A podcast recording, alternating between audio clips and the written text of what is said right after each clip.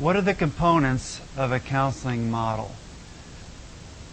As I've been a student of Dr. Solomon and studied counseling in seminary and conducted pastoral counseling in Montreal and Ontario and the churches I served, I needed to clarify what was involved in a counseling model and also to have a context to evaluate different books and tapes I'd come across, seminars I'd go to, that sort of thing.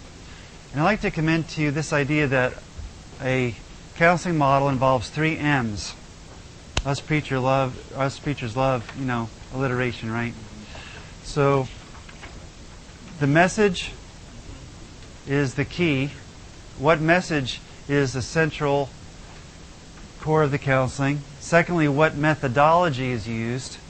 And thirdly, what materials are used? That's the top of page 2. What is the message? Now, we've been looking at that in the conference. The conference is a summary of really the counseling message and also has the materials in terms of the notebook. But we believe that the message is Christ as our life. Christ is our liberator. John 15, He is the vine, we're the branches. Galatians 2:20. These truths of Christ-centered, grace-oriented sanctification. But you know, there are a number of devotional writers and preachers and devotional literature that has heralded this message. And on page 1, here are a few of them, some popular authors of the Exchange Life message. The classics is what I call those that are already with the Lord. Christian Literature Crusade is our favorite publisher. They have an international literature ministry that really heralds this message wonderfully, and often in different languages. Andrew Murray, there's a book by edited by Bruce Wilkinson, which is a daily devotional by Andrew Murray. It's marvelous. It'd be great if you could give every counselee or even use this on your own, a daily devotional by Andrew Murray. Any of his writings, some of them are available on the internet. A lot of these older authors are available at a website called Christian Classics Ethereal Library, and the website address is ccel.org. ccel.org.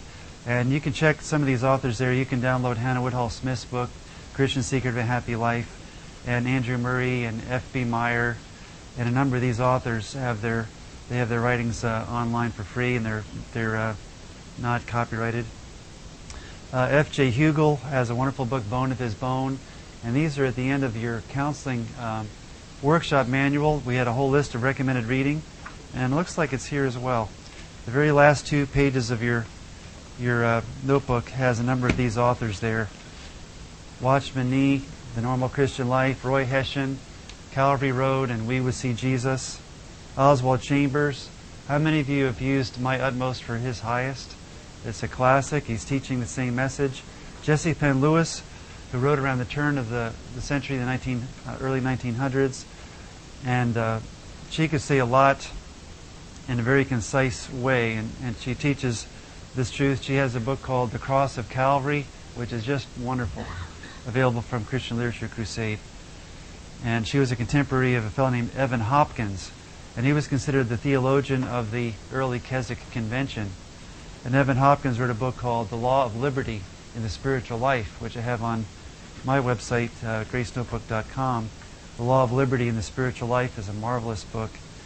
So, Hannah Woodhull Smith's book, The Christian Secret of a Happy Life, is probably one of the best-known Exchange Life books out there. Charles Trumbull's book, Victory in Christ. Miles Stanford has a book, Principles of Spiritual Growth, which has been published by Back to the Bible. And he also has a more extensive book, he's with the Lord now, more extensive book called The Complete Green Letters. The Complete Green Letters. Well, we could go on and on. A lot of good authors there that have taught this message in a way that's impacted countless people. T. Austin Sparks, Austin-Sparks, was a British pastor, and there's a website, austin-sparks.net, that has all of his stuff online for free. And just tremendous. A-U-S-T-I-N, austin-sparks.net. And if you want a place to start, I'd suggest a book called What is Man? What is Man?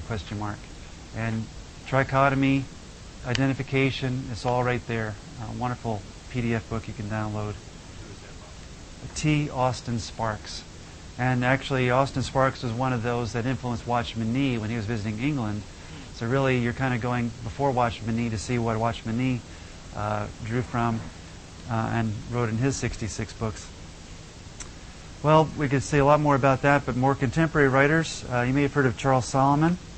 There's some of his books on the back table there. Bob George from People to People wrote a book called Classic Christianity and Others.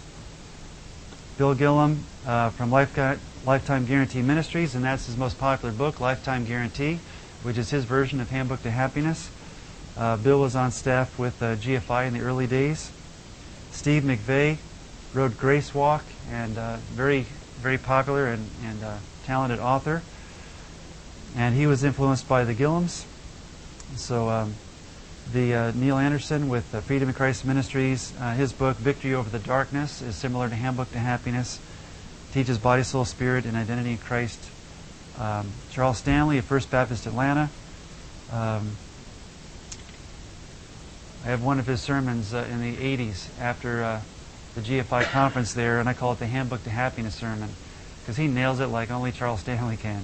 It's an amazing sermon. Tony Evans, one of the AELM ministries in Dallas, did training in his church, and it's neat to see how he has grasped and taught this message and is now included in the last two books he has published. And then Major Ian Thomas, who's still with us in his 90s. There's about 10 or 11 Cape and Ray Bible schools around the world, and he just came out with a brand new book. And pardon? Yeah, and I'm trying to remember the title of it. June Hunt was offering it through Ministry for Free, so we just received it. But it's something about the indwelling Christ. The Christ that dwells within. Thank you, Jeff. The Christ that dwells within. And he could be in the classics category. His other books, I think, were written in the 60s, such as The Saving Life of Christ, which is wonderful. And also, my favorite, The Mystery of Godliness. The Mystery of Godliness is a precursor to Handbook to Happiness. It's an excellent book. So, the message. Hopefully, it's a biblical, new covenant, grace-oriented, Christ-centered message. But there are people that teach this message and preach it, but it hasn't come into the counseling process. If you can picture this deeper life message as chocolate, and we used to live in Pennsylvania, so picture, I was supposed to bring it with me and I forgot. A nice big Hershey's candy bar, okay? Chocolate, that's the deeper life message. Now let the... Do I have an amen? And then on this side... Now this side, let that represent peanut butter, okay? You got peanut butter. Okay, we got a candy bar there. Anybody have a jar of peanut butter in their purse? No. So peanut butter would be over here. We'll let the peanut butter represent counseling. The peanut butter represents getting people out of sticky situations. I don't know, but anyway, peanut butter's over here. So Dr. Solomon was used of God to take the chocolate and the peanut butter, put them together. So we have Spiritual Reese's Peanut Butter Cup here. So we have authors that teach the message, and we have counselors over here, but when you put the two together, that's really the key is to the testimonies that you've been hearing these days about transformational change, is simply taking the fullness of the deeper life message and putting it into a short-term, strategic counseling model, and look at what the Lord does. So there's the message, there's the methodology, and yesterday morning, he walked us through the methodology of the presenting problem, taking the history, the lower track, diagnosing their natural identity and coping mechanisms and stuff. Then the upper track, using the line diagram, showing them their spiritual identity, and then inviting them at the cross to let go of their natural life and claim by faith their identification with Christ, appropriate that, and continue on. And yesterday morning we talked about the four phases of counseling. So we also then would recommend a Freedom in Christ process and then intentional discipling to follow that. So the methodology and then the materials. It's amazing how effective the wheel and line diagrams are. Just such good tools. And you can actually draw them yourself on a piece of paper and walk people through. Wasn't it fascinating, that story about the lady he actually asked her to draw her own line diagram? Wow. So the materials are simply tools, but we thank God for the creativity of taking someone who's an engineer, you know, that engineering mentality, and putting that into materials that we can use as tools. So we're going to walk through about 7 or 8 different counseling models, and we're going to evaluate them, because when we get training and so forth, we're looking for, okay, how does this differ from this, and how is this similar to this over here? But when you evaluate, you need to have values, right? That's in the middle of that word, evaluate. If not, it's just personal opinion and subjectivity. It doesn't really matter which you prefer. So these are the evaluation standards that we commend to you. First of all, the Keswick sanctification model. And that we really believe is the New Testament sanctification model, but these days there are different labels. And this is a book called 5 Views on Sanctification. Wesleyan view, Reformed view, Pentecostal view, Keswick view, and Augustinian dispensational view. So the reason it's called, the view that we're teaching is called the Keswick view, is that in the late 1800s, basically more was published on the body, soul, spirit model of man. Some of you pastors may have heard of a commentary series, the Kyle Delitzsch Commentaries. So Franz Delitzsch published a book called Biblical Psychology in German, translated into English. And as the clarity of body, soul, spirit was rediscovered, then it also gave people a key to unlock Romans 6, 7, and 8 more effectively. And it really, I believe, triggered this Keswick renewal in England. And so from the late 1800s and on, there was an annual convention where people would come together and study the exchange life, is what we would call it. Hudson Taylor used the term exchange life, which Dr. Solomon has used. But there are many different labels for it, or names for it. The victorious life, the higher life, the deeper life, the abundant life. But it's really the Christ-centered life, isn't it? So it's often been called the Keswick view, because a lot of the teaching and the publications have been inspired by the Keswick, K-E-S-W-I-C-K, convention in Keswick, England. There's also an America's Keswick in New Jersey. The editor is a fellow named Dieter. Let me see. Edited by Melvin Dieter, D-I-E-T-E-R. It's published by Zondervan. So 5 Views on Sanctification, Zondervan. The fellow who wrote the Keswick View, by the way, is J. Robertson McQuilkin, who is President Emeritus of Columbia International University in Columbia, South Carolina, a school known for this message. It's interesting that the other 4 views don't hassle them too much. After each chapter, the other 4 viewpoints interact, and the other 4 viewpoints don't have a lot to criticize about O'Quilkin's presentation. Now, his particular exposition of what we're teaching is what I would call a Holy Spirit emphasis model. Or, if I can even focus it further, I would say that the GFI emphasis is a cross-centered or a crucified life emphasis in this Keswick, because Elmer Towns of Liberty wrote a book called Understanding the Deeper Life, and it's available on his website for free. And in the book on Understanding the Deeper Life, he mentions 3 different kind of emphasis. One would be the abiding life emphasis. He talks about literature that's the Holy Spirit or the Spirit-filled life emphasis, and then the crucified life emphasis. So abiding life, Spirit-filled life, crucified life are all different kind of major themes within this Keswick view.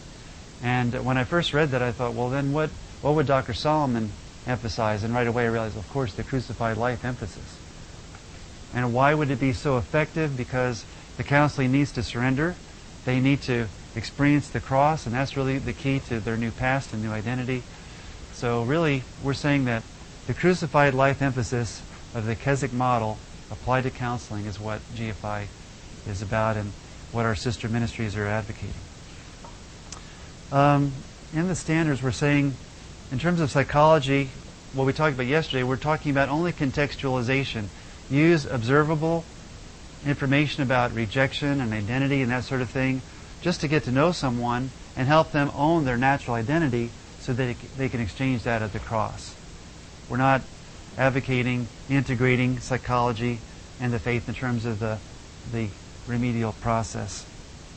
We're also saying that the cross needs to be emphasized, and we talked yesterday about the cross and the four phases. Christ died for us, but also our surrender to Him, our identification with Him, Galatians 2:20, and then our victory over Satan through His cross. And in the definition of terms in your workbook and in the conference manual, all those definitions about the cross are included. So we believe that each one of those dimensions of the cross need to be applied to counseling. Okay, I don't know if we have the definition of terms in this one, but it's in the conference manual and the workshop manual. And also it's on the GraceNotebook.com website if you don't have it there. Okay, materials, visual aids and homework that are useful in the counseling process. We think that's very important.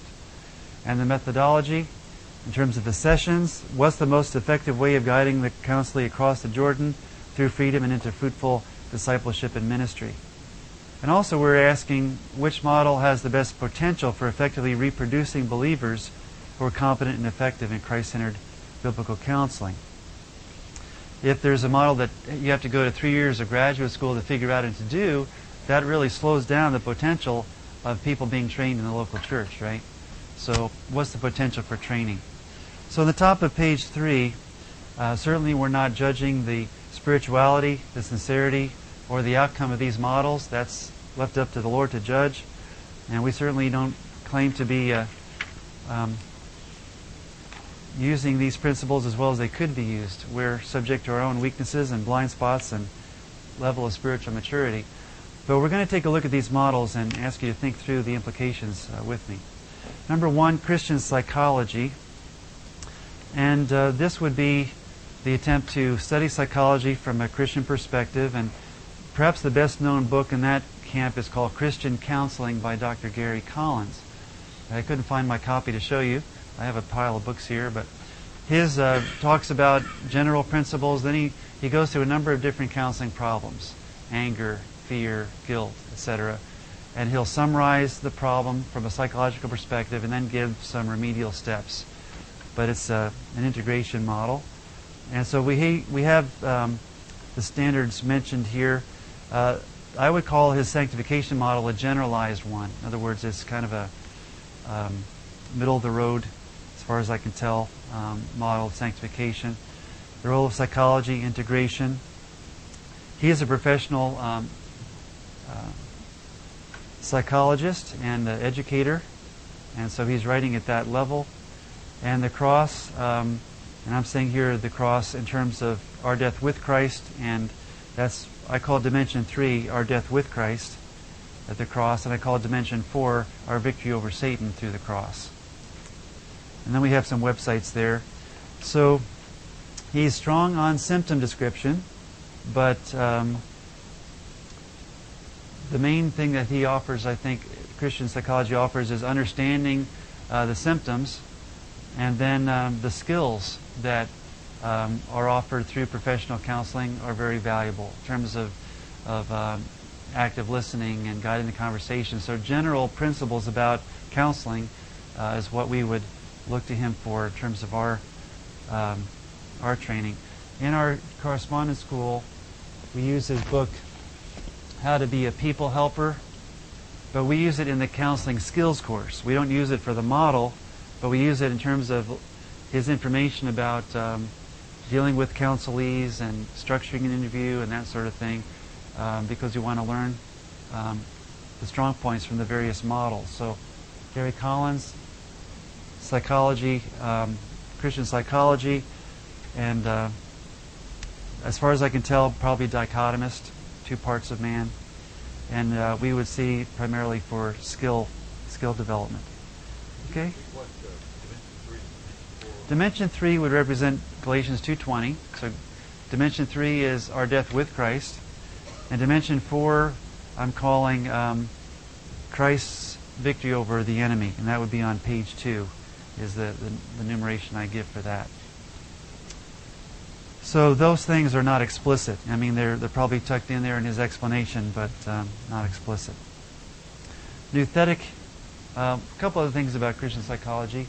Our friend Dr. Siang Yang Tan has a book, Lay Counseling, and he would be basically using Gary Collins' model and applying it to lay counseling. And we use this in our counseling skills course too, because he's talking about organizing lay counseling in the church. It's called Lay Counseling, Equipping Christians for Helping Ministry, and it's forwarded by Gary Collins. You may have read a book called Telling Yourself the Truth, William Backus, Ph.D. This is a psychological approach, but he's emphasizing cognitive therapy. He's saying change how a person thinks. So his counseling approach and how he trains people is also basically an integrationist approach, but using cognitive therapy. This book by Timothy Foster is called The Handbook of Christian Counseling. And basically it's a generic book about people's problems, about helping them, about listening and guiding the conversation. But you don't really see a clear model of sanctification here or the goal of transformational change. You basically see a generic way of helping people solve their problems. And likewise with this book, Strategic Pastoral Counseling by David Benner. He's editor of the Baker Encyclopedia of Psychology, the old doorstopper about that big. And in this little book, basically he's talking about a generic way, in other words, a basic way of meeting someone, listening to them, negotiating the course you're taking with them in the counseling, identifying the problem, helping them recognize the answer and apply it. And it's... but it's not really a sanctification model. It's more like dealing with a particular problem, helping someone. Let's say if someone is having trouble knowing what college to go to. So it's more dealing with the specific issue a person's dealing with in the short term. It's not dealing with the sanctification goals that we're advocating here in our training. So there's a lot under the umbrella of Christian psychology. Comments or questions about the first category? Excuse me? Those are my sparkling, insightful comments I just mentioned. So it's emphasizing the role of psychology as integration, that you can get some skill development from it. You can learn about describing the problems, but they're using probably a dichotomous model of man, and they're not looking for transformational change to the cross. Number two, yes?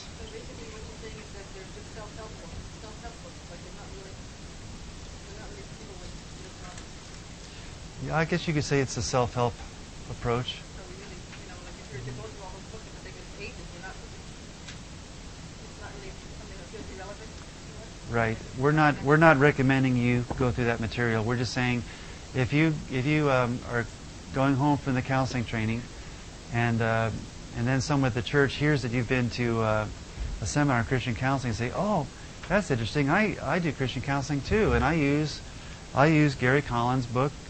Christian counseling, then you'll know what it is, and so you have a point of reference to know where they're coming from. That's the purpose of this lecture. It's just to give you an idea of what other models are out there, so when they engage you in conversation, you know what to compare it to. Does that make sense? That's really, we're not telling you to go and get this stuff. We're saying this is what's out there. It's being taught in schools. Hey, Brother Jim. Number two, nuthetic counseling is taught in a number of seminaries, and I mentioned yesterday that Jay Adams really encouraged a movement back toward pastoral counseling using the Bible. And his book, Christian Counselor's Manual, is very popular. One I got recently on this theme is called Curing the Heart by Howard Eyrich. And I think he's head of the Trinity Seminary in Newburgh, Indiana. Is that right? I think he's with that school. But basically they're talking about what Dr. Solomon calls a doing in order to be approach. Remember there's counseling chart. He calls it bibliotherapy. So that would be nuthetic counseling. Using the Bible, but focused on sin and the importance of repentance and obedience as the goal. We have no problem with that, but we would call it phase 4 because there needs to be the identification and freedom really to apply that model. So a number of different authors, Wayne Mack, his material just chock full of scriptures, but is primarily application oriented. Does that sound right, Chad? So as discipleship, topical discipleship would be very useful in that context. So what else do we have here? Typically a Reformed sanctification emphasis. The pastoral counseling is David Benner. You can feel free to look over this one afterward. He's an integrationist. Nuthetic counseling, Reformed model of sanctification, which means probably a two-part model of man. Not seeing the cross as experiential. Actually, they would see the idea of appropriating Christ's life as a second work of grace, or they would see it in a derogatory way. The emphasis on repentance and obedience. They emphasize non-integration. I mean, any hint of integration is like, you know, they'll really be against it. So even the idea of contextualization makes them uncomfortable. Now I sent the study that we presented yesterday morning, I sent that to the International Association of Biblical Counselors, IABC, and I actually offered to join their organization. So I sent them that material, and eventually when I talked to them over the phone, they said, well, we can't really find fault with what you're saying there, but that's really not the direction we're going. So in other words, although they didn't criticize the idea of contextualization, it made them a bit uncomfortable, you know, because it looks like you're opening the door and you don't want the elephant to kind of get its way into the, or is it the camel getting to the tent? Anyway, so they thought it was just a, you know, it would open the door. So I appreciate their honesty. So they're really, their goal is just to say absolutely, you know, be on guard against any type of psychology is what you'll hear. His book, Competent to Counsel, makes that loud and clear. The orientation is pastoral counseling. Jay Adams is a seminary professor, and really he's there to train pastors, and he sees them as the primary counselors. He's not really after lay counseling, except those who take the initiative to get the training through NANC. So would that be listed under behavioral modification? You could call it biblical behavior modification is one way to describe it. The idea of our death with Christ, they would say that's positional only, like justification. You know, there's not a spiritual union with Christ that would change your spiritual nature, like we're teaching. A spiritual and legal identification, they would say, is positional identification. Why would you say that the room for slaves of all the seminary Bible schools? I mean, that's the only thing I've heard all the way up. Nobody else is going to face it. Because is that his key thing that keeps him in? Well, because he was a seminary professor, and because he was so bold in applying the Bible to counseling. So basically people just equate, if you're doing biblical counseling, what else is there? So that was really the biblical counseling model. And they didn't maybe take a closer look that it was Reformed theology that was being applied. Even Baptists and others would say, well, it's biblical counseling. And maybe they would just set aside, like the phrase where he says, you can't tell a counselee that Christ died for them, you know, because he believes in limited atonement. You don't know whether they're the elect or not. So, you know, we would just kind of skip that and keep going.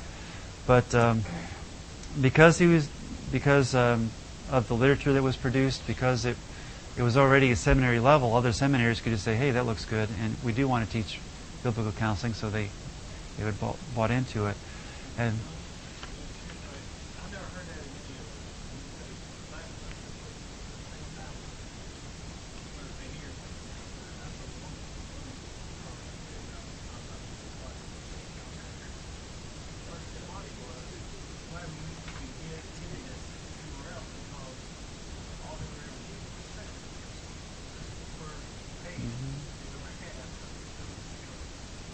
So when people are disillusioned with secular counseling and they see nuthetic counseling as biblical counseling, they're not noticing that nuthetic is necessarily what I would call phase 4, or that it's Reformed theology. They just say it's biblical, and of course that's the good part about it. We respect their contribution. I've gotten some of their materials, and I've learned a lot from them. But we're seeing it does have this slant that is positional identification. They don't really want to talk about emotions that much. They'll say that therapists that talk a lot about emotions and feelings, you're kind of wasting time. Just get to the will, repent and obey. So they're going to be focusing on believe the word and obey. They're not going to talk much about feelings. They're going to be dichotomist, body and soul, not body, soul, spirit. Yes, sir?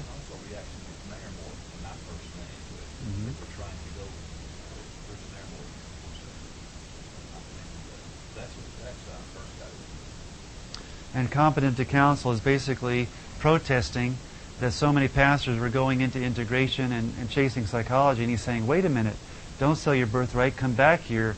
God has given us everything we need for life and godliness. The Word of God is adequate for doctrine, for reproof, for correction, for instruction in righteousness.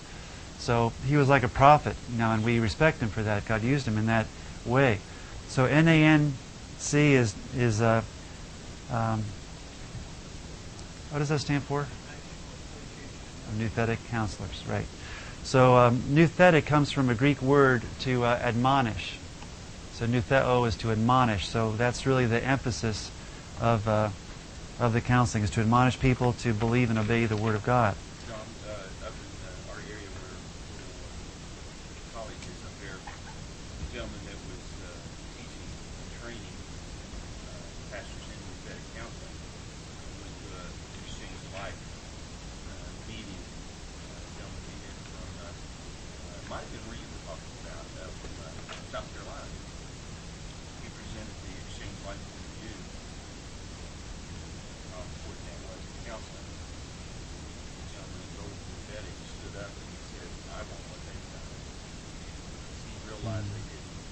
could not bring the person to stage 2 and 3. And if we take a closer look at Paul's epistles, the first half, let's say, of Ephesians is about our wealth in Christ, our identification with Christ, being united with Christ. And then the second half is therefore walk worthy of the calling. Right. So really, we're saying this really is biblical. Not just the biblical admonitions, but let's start with our union with Christ first. And Ephesians also has the warfare, which would be, phase 3? There in chapter 6. So, but some just brief comments on that. Yes, Emily? So basically what you said in counseling is basically just teaching. You can't really reform the flesh. The pastor basically tells you to reform the flesh in your own strength. So basically, see, she's more direct than I am. She's telling you what it's really like. I'm trying to be polite about it. She's saying this is how it is. Yes, right. If we're really going to get to the bottom line, apart from the cross, it's strengthening the flesh. Even though it sounds good, but Paul says in Philippians 3, look, I'm an expert on self-righteousness, but we have come, it says in Philippians 3, to have no confidence in the flesh, even positive flesh. And that's what Paul's was, right? Pharisee, Hebrew of Hebrews, all that. He said, I had to just give up on that, not only for salvation, but also for the Christian life. So, apart from the cross, it really is strengthening the flesh. Basically, the purpose of the matter is, I'm sorry, about the cross, is that if you are a Christian and you accepted Christ in your life, anything that you're trying to do, unless you actually realize that you have to realize. Well, thankfully, the Lord is gracious, and whatever we do for His glory and His name, He will bless and He'll use. So it's not that we have to feel like it's useless, but we're saying that if we want to gain the fullness of life in Christ, then instead of trying to do that in our own strength, we're going to discover that Christ can do it through us. So we don't have to mourn over the past. Like Dr. Solomon sometimes mentions, he mentions a pastor who had planted churches and done so much ministry, and then, had heart attacks, and then came for counseling, and he was in the wilderness for 48 years. Remember that story? Some of you've heard it. And although that's true, the fellow didn't come to find the rest of the gospel and the peace and so forth. That doesn't mean that his whole ministry was a waste. God, at the judgment seat of Christ, He's going to have all kinds of rewards. It's just that if he knew this truth earlier, he could have done that with much more more joy and much more freedom, and without perhaps the pressure and the anxiety and the stress that he did, without knowing that Christ could do it through him. Don't you think it's very interesting what Jay Adams denies is what he strengthens when we come to God? Because what he writes, then we take it and use it. It helps strengthen the daily walk after that, and he denies the very part of the cross. We're able to gain from what he said. Interesting point. Let's look at some exchange life-friendly models. Soul Care, or Spiritual Direction, by Larry Crabb, for example. Here's one of his books, The Pressure's Off. See, the guy had this world on his shoulders, and finally the pressure's off. And Mickey mentioned yesterday that he has studied under Larry Crabb, and it's been fascinating to see Larry's journey. I mentioned his board member, Dwight Edwards, writing a book, The Revolution Within, which is really an exchange life book, quoting Andrew Murray and other things, very well written, although it's not a trichotomous presentation, so not quite the clarity that we would have taught, but it's helped Larry to move toward a more, what he would call a new covenant emphasis. He emphasizes community, and if you go to his website, which we have listed there, you'll see him talk about the new covenant and about grace and about community. So I would call it a soft Keswick orientation, because he's been impacted by the Keswick literature, at least second-generation literature. He remembered his talk about spoiling the Egyptians, so he still is prominent in psychological circles. But now he really is concerned about having a God-centered model. So he's considered the more spiritual, God-centered voice, wouldn't you agree, within the conglomeration of psychological therapies out there, but he calls it spiritual direction mostly, or spiritual formation.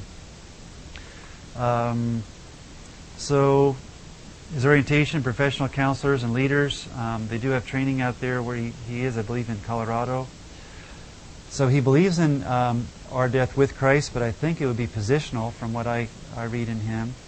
And I don't hear him talk much about spiritual warfare, which would be Dimension 4. But it's mostly the importance of a God-centered life, fellowship, living out of this new covenant perspective. And I assume he would be a dichotomist. But we did send him some literature and been in dialogue, but haven't really heard back. So pray for Larry for his continued influence. He has a tremendous influence through his writings. And so let's look at number 4, the Freedom in Christ process. We have Discipleship Counseling by Neil Anderson. And here's a book called Christ-Centered Therapy, which Neil wrote with a psychologist and a medical, or a PhD, husband and wife that are more psychotherapists. But a church out west has integrated the steps to freedom in their counseling ministry. And so they teamed up to write this book, Christ-Centered Therapy. And there's a lot there. There's also, someone mentioned John Regier. Someone asked about John Regier the other day. Here's his manual. It's called Biblical Concepts Counseling Manual. A lot of good things in here, but it's really a freedom in Christ emphasis. You don't hear him talk about an explicit path to the cross or identification. It's all dealing with bitterness and sin problems by claiming the power of Christ as liberator. Great Phase 3 material. Great Freedom of Christ material, but it's all oriented in that direction. And I have a videotape of his where testimonies are given, and there is transformational change when people get free in Christ. And we rejoice in that, but we just believe that the cross and identification really should be foundational to what is presented there. Here are a couple of some websites, Freedom of Christ Ministries, FICM.org, ICBC, International Center for Biblical Counseling, .org. That's Mark Bubeck and Jim Logan. BiblicalConcepts.com is John Regier. And they're all emphasizing spiritual warfare issues, but they do believe in the exchange life. We heard Mark Bubeck. Paul Travis there invited us to the Freedom of Christ conference a couple years ago, and Mark teaches this truth about identification. So thankfully it's there, and each of these ministries believe it, but their focus is on tearing down strongholds and getting people free. I would just assume there would be minimal integration from how Neil describes it in his book there. Their focus is Christian leaders and church ministry. They teach identification, and they emphasize freedom in Christ as a process. Now, if we want to really take a closer look, we're seeing that Neil Anderson, up to this point, has taught identification, but is presented as information. You know who you are in Christ. But the process is the steps to freedom, and this is what you do step by step. Notice that in our training, we're saying that identification is also a process. There needs to be the conviction of our flesh. There needs to be brokenness. There needs to be surrender totally to God. And then not only understanding Galatians 2:20, but we need to appropriate it by faith. So we believe that's a process, not just truth. Now, it was a process in Neil's life, but sometimes we see a pattern in Bob George and Steve McVey and Neil, that they have this experience of brokenness and crashing and burning, and then the revelation of Christ's life. But then in what they teach, they don't really teach those aspects of their own journey. They teach the positives, who you are in Christ. And of course, that's what people want to hear. But as Chuck has said, it's possible to try to live Christ's identity in your own strength. First time I heard that, I thought he was splitting hairs, but I've come to see that in experience, that if you just see it as identity without understanding identification as the basis for it, then it can kind of be an indirect self-esteem kind of thing happening. So wonderful material in phase 3, and that's the emphasis of these ministries. And Paul will be talking about this aspect of the counseling in our next session, so I better keep moving. Number 5, Christ-centered counseling. You got this blue brochure. This is from June Hunt. Now, Jude Hunt mentioned recently that Major Ian Thomas's writings, especially his book Saving Life of Christ, was the most influential book in her Christian journey. So in other words, she encountered the exchange life, and God used it powerfully. Well, she started Hope for the Heart. How many of you have heard that radio program, Hope for the Heart? They also have Hope in the Night, which is a call-in show. And God has tremendously blessed and expanded that ministry. She's got a real teaching gift, doesn't she? She has 100 counseling keys. And they're topical. It could be anxiety, it could be anger, it could be depression, whatever. 100 of them. And you can get it in a kit for a few $100s, or you can get I think for about $95, you can get a Bible program that has all the 100 counseling keys information on it, which is probably the most economical way to get it. You can get each counseling key with a CD and a booklet and things like that, which I think they're about $25 per kit, if I remember correctly. Don't have time to read through the brochure with you. You can look it over. Excellent material. Her sanctification emphasis would be Keswick. I would call her approach contextualization, because she does talk more about the symptoms of each of these problems. So she does go into some of the information that we could observe about people's behavior and feelings that we can gain from psychology, but without using that as the answer. She teaches the truths of identification with Christ.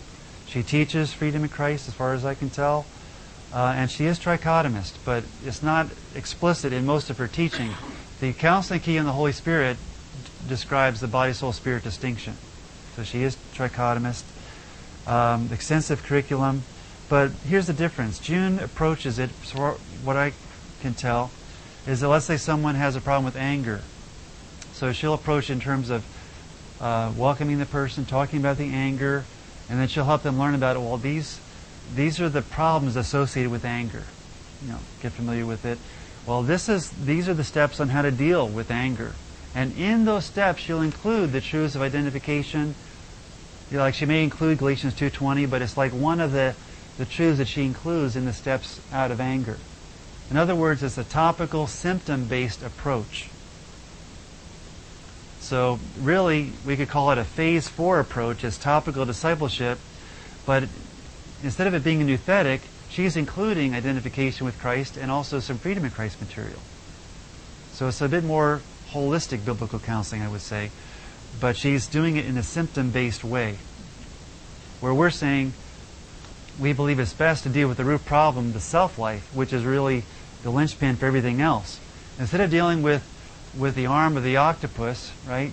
Deal with the octopus, because if you do, then all the arms are going to be, you know, dealt with all at once. So that's why in our workshop we deal with the core process of dealing with the self-life, because all those symptoms can be traced back to the self-life. And but she has a lot of good information that could be part of your library that you can use to supplement your counseling process, especially after people come to the cross, to supplement that. What do you think?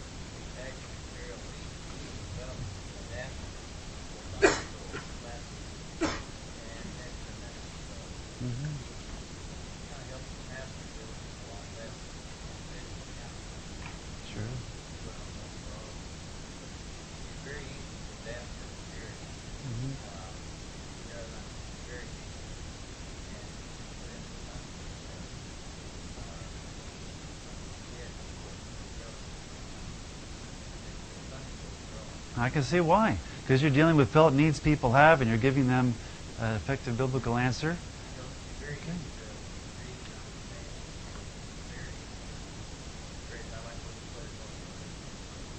And it's seasoned with identification with Christ and freedom principles. So if you wanted to have a counseling school or something like that, I mean, June Hunt's material would really give you plenty to work with, especially after the individual process of taking someone to the cross. Yeah. Wouldn't that just help? Can I talk? Sure. Wouldn't that just, like, even though that it sounds really good and everything, I guess I can imagine maybe the problems you tell them how to deal with anger, but then wouldn't the problem come back again after them?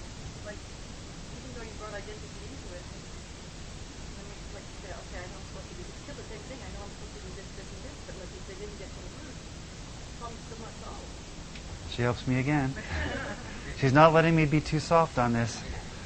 So you're right. If you don't really deal with the self-life totally, you know, you can be just kind of brushing it without really dealing with the cross. So the truths are there, but it's possible if it's just symptom-based to get some help, but not really give them the ultimate capital H help of having their funeral and making that exchange. And that's why we're advocating the core process that you're trained to do. So thank you for making that, not letting me brush over it. Yes? Well, don't you think it would be helpful then with forgiving God and all that, but it becomes continual with, and if we have to do something, but continually. So it's phase 4 material. That's going to be reinforcing what you've taught them rather than kind of going against it. Now, a lot of the nouthetic material, I can't say a lot of it, but there would be a tendency for the nouthetic material, if it's Reformed theology-based, to not be reinforcing the grace perspective and the identity perspective, where June's material would be reinforcing it. So I think it would be an excellent Phase 4 supplement to use with folks. Dominique, could you... And I think Beth teaches these truths as well as a discipleship process. I haven't really read, you know, extensively. I've heard her speak and things like that. So I.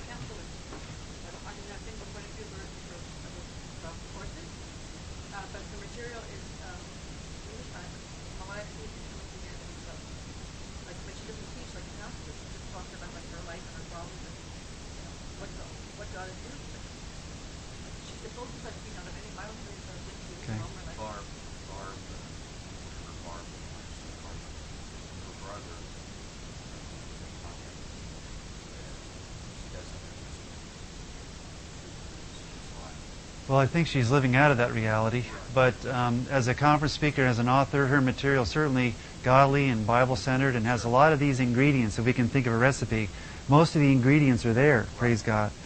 But again, she's not a counselor in the sense of leading someone through it as a process. So I think a lot of that would be good supplementary material. Her material on breaking free of strongholds, her book Praying God's Word, you know, those would be would be helpful phase 3 and 4 resources. Sure. Okay. Let's look at number 6. Remedial discipling is really my title for it. Counseling God's Way by Bob Hoekstra. How to Counsel God's Way. And jot down this website if you would. Blue Letter Bible. You've heard of the Red Letter Bible, but blueletterbible.org. And if you go to blueletterbible.org and click on devotionals, you'll see one called Day by Day by Grace by this author. You can get it sent to you each day if you want. It's nice and concise, Grace Perspective. It'll also give you a link to Living in Christ Ministries and his website, which I guess is livinginchrist.something. I don't know if I have it. Do I have it there? Yeah, Living in Christ. Okay, so that's the actual address without the domain name. So there it is. If you go there, he has his conference on How to Counsel God's Way on MP3, which you can listen to for free as far as I can tell on the internet. A lot of good teaching material. He is very much against psychology, so you won't hear him talk about contextualization. He's just, you know, protesting psychology. But he does teach the exchange life, body, soul, spirit, excellent material. So what else can we say about him? Identification is taught explicitly. I didn't remember him talk that much about an explicit freedom in Christ process, but very strong on identification. But his process is more what I would call conversational. So he'll talk about, you know, the interview of welcoming the person and then prayerfully hearing what they have to say. And his goal is to teach these truths, but he'll do it as a non-engineer. Can I say it that way? Dr. Solomon, the engineer, we got, you know, the straight line to the cross, and here's how to do it step by step. Whereas Brother Bob, it's the message, and there's a process of engaging the person in conversation, but how it gets there is between you and the Lord, if I can say it that way. But a lot of good principles, a lot of good truth, wonderful material, but the model is not as an explicit strategic process is what Dr. Solomon has developed, in my opinion. Okay, let's take a look at number 7, Strategic Biblical Counseling by Greg Burtz. Strategic Biblical Counseling. I think I have his website there, don't I? His wife, Altha Burtz, also is a counselor, and she was counseled by Dr. Solomon about 20 years ago. And so I just met him maybe a year and a half ago. And Altha has written a book called Come Up Higher, which I'd really recommend. If you go to his website, there's probably a link for her book, which is her autobiography. It's really Altha, A-L-T-H-A. Or you can just say Mrs. Burtz. But anyway, her spiritual journey is what I call a full 4-phase spiritual journey. You hear her talk about tremendous rejection. You hear her describe her salvation, her identification, her learning about spiritual warfare, and her ongoing ministry. And she's got the correct terminology. It's a wonderful book. Come Up Higher, it's called. I really recommend it to you. And we also have her testimony on CD, which we could get to you. She has been connected with Ray Steadman's church, Peninsula Bible Church in California. Another good website is Peninsula Bible Church, PBC, peninsulabiblechurch.org. And Ray Steadman Library, they have oodles of Ray Steadman's writings and preaching. He was a famous expository Bible preacher, and guess what? He taught the exchange life. Body, soul, spirit, grace, and pbc.org. You have a lot of his expository biblical preaching, and it's going to come from an exchange life perspective. He was known as an author and expository biblical preacher. Ray Steadman, he was famous for a book, the one about relationships, body life. He wrote Body Life, which was, what, 70s or so? He's also on the Blue Letter Bible commentary. Good, didn't remember that. So what about Greg Burtz? He's teaching the exchange life. He'd be probably the closest model to what we're teaching other than the Association of Exchange Life Ministries. Keswick, Sanctification, Abiding in Christ. but he would emphasize the abiding in Christ to meet ultimate needs. Larry Crabb's material, remember we talked about his book Basic Principles of Biblical Counseling and his other book Effective Biblical Counseling. Basically what Greg has done is taken the Exchange Life Truths that are in Handbook to Happiness and so forth, but he's presented them more in a Larry Crabb model. Larry has a model in the book here where he talks about identifying needs and then showing people how God can meet those needs. And then he talks about counseling them in terms of how they think. I think he starts with emotions, how they feel, how they think, and then how they choose. So that's the approach that Greg Birch takes. He presents the exchanged life in a step-by-step process, and he trains church leaders to do so, but his approach is more in terms of how we think, how we feel, how we think, how we choose. So his diagram follows that model rather than the wheel and line, although he has, I think, some charts here that are similar. So I would recommend this book to you, and his material is very helpful. And so he emphasizes our death with Christ, and all this material as well includes the Freedom of Christ process.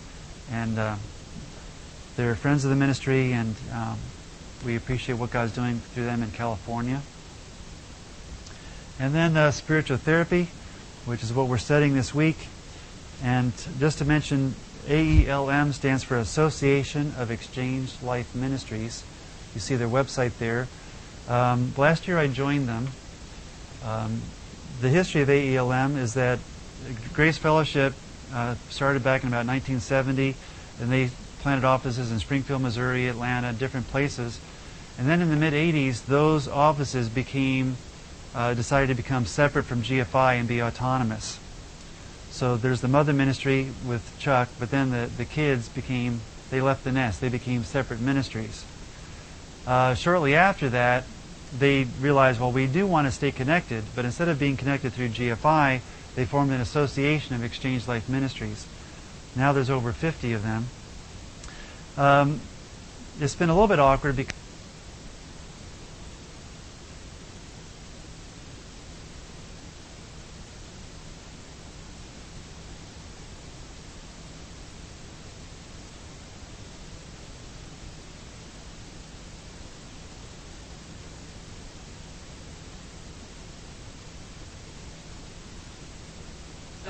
wow! Wish it always worked that way. It usually doesn't.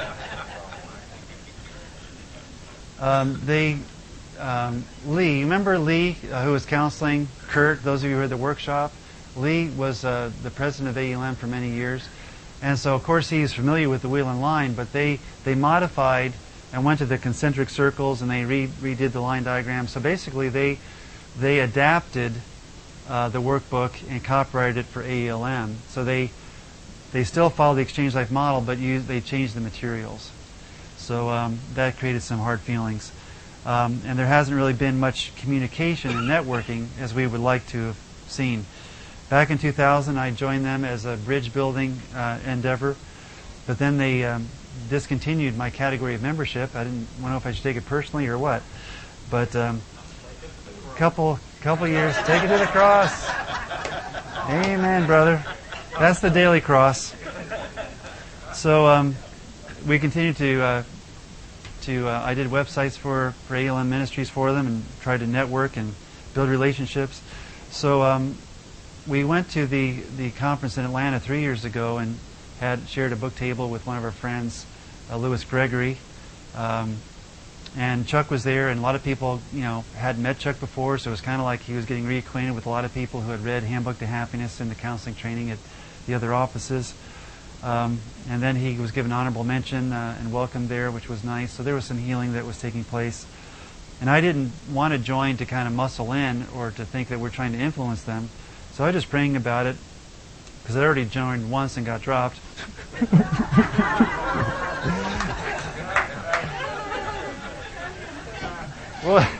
We'll talk about healing prayer later.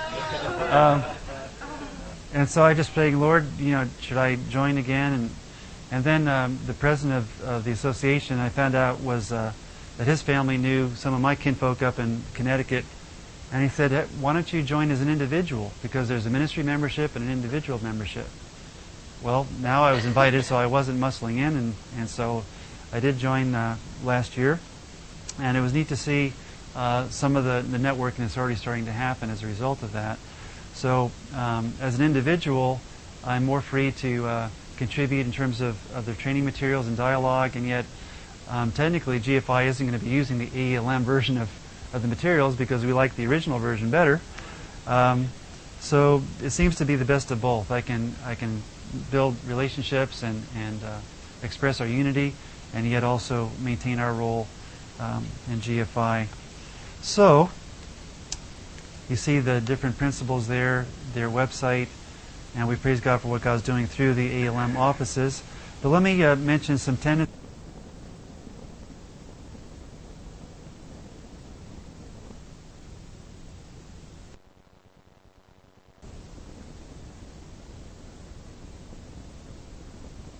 I was in Washington, D.C. for an AELM meeting where I joined and where they later dropped me from. I was talking to a fellow there who said, really the goal of counseling is to teach identity. It wasn't about brokenness, it wasn't about the cross, it was all about teaching identity. So right away I could see that there had been a drift from what I'd been learning from Dr. Solomon. Not all would have that tendency, but there has been that. There's also been a drifting from contextualization, our term, to some integration. And one of the major offices, we had a trainee who went through their 8-week internship, and there was a lot of psychological material that was being put into the process. Now, the pendulum has swung back from that office, which I'm happy to hear. They're not using as much psychology now.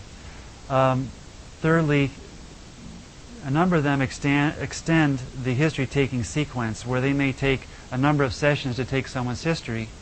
And as Dr. Solomon says, if you take 3 or 4 sessions to take a history, you're starting to do therapy, and you're keeping them in suspense. And my stepmother sat in with an exchange life counselor who took the initial interview, went through the whole interview, and the person poured out all their hurts and things, and he didn't give them the answer. And my stepmom really was kind of disillusioned with this approach to counseling because the counseling role wasn't really helped. So I can see why Chuck is saying we want to not leave them, you know, in despair. We want to lead them on to the answer in terms of Christ as life. And then sometimes they emphasize structuring the flesh, which I think we could do more of. But they help someone really clarify what that baby is, so they can let go of it more clearly, so to speak.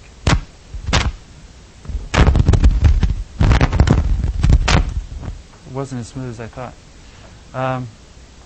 So I know there's more we could discuss about that. I have a number of books and materials up here for you to take a look at. But basically, the reason for this lecture is so that when you encounter people of other approaches to counseling, you'll understand a little bit more about where they're coming from and how we're similar, in what ways we're distinct, and why. And so it's not that we have all the answers, but I hope that it puts in context what you're learning. That's it.